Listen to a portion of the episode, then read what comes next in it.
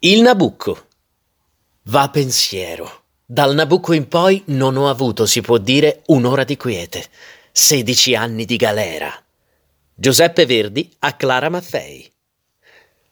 Alle ore della notte tu ti rivolti nel letto e un qualcosa ti opprime, magari la cattiva coscienza, ma è più probabile che sia invece il Nabucco. Tu li senti, la città s'è purgata dei rumori e non più frastorna con il suo trambusto il corso delle tacite stelle. Allora ti pare di destarti da quella gran pena del vivere, di aver dimesso, risvegliandoti, una soma che troppo faticavi a portarla. E nell'ora buia e silente ti arriva lo sdrusciare di una ramazza sopra l'asfalto. Carlo Emilio Gadda, nella notte. La serata del 9 marzo del 1842 suonavano il Nabucco di Giuseppe Verdi, una musica inaudita.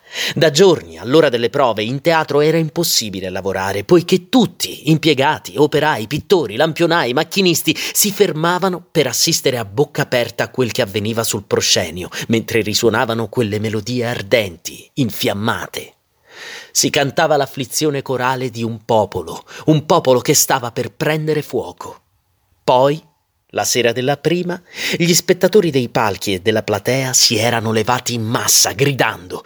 In quel momento, tra le note impalpabili di una musica eterea, gli eleganti ufficialetti austriaci, nelle loro divise bianche, avevano avvertito l'odio piombargli addosso come qualcosa di solido.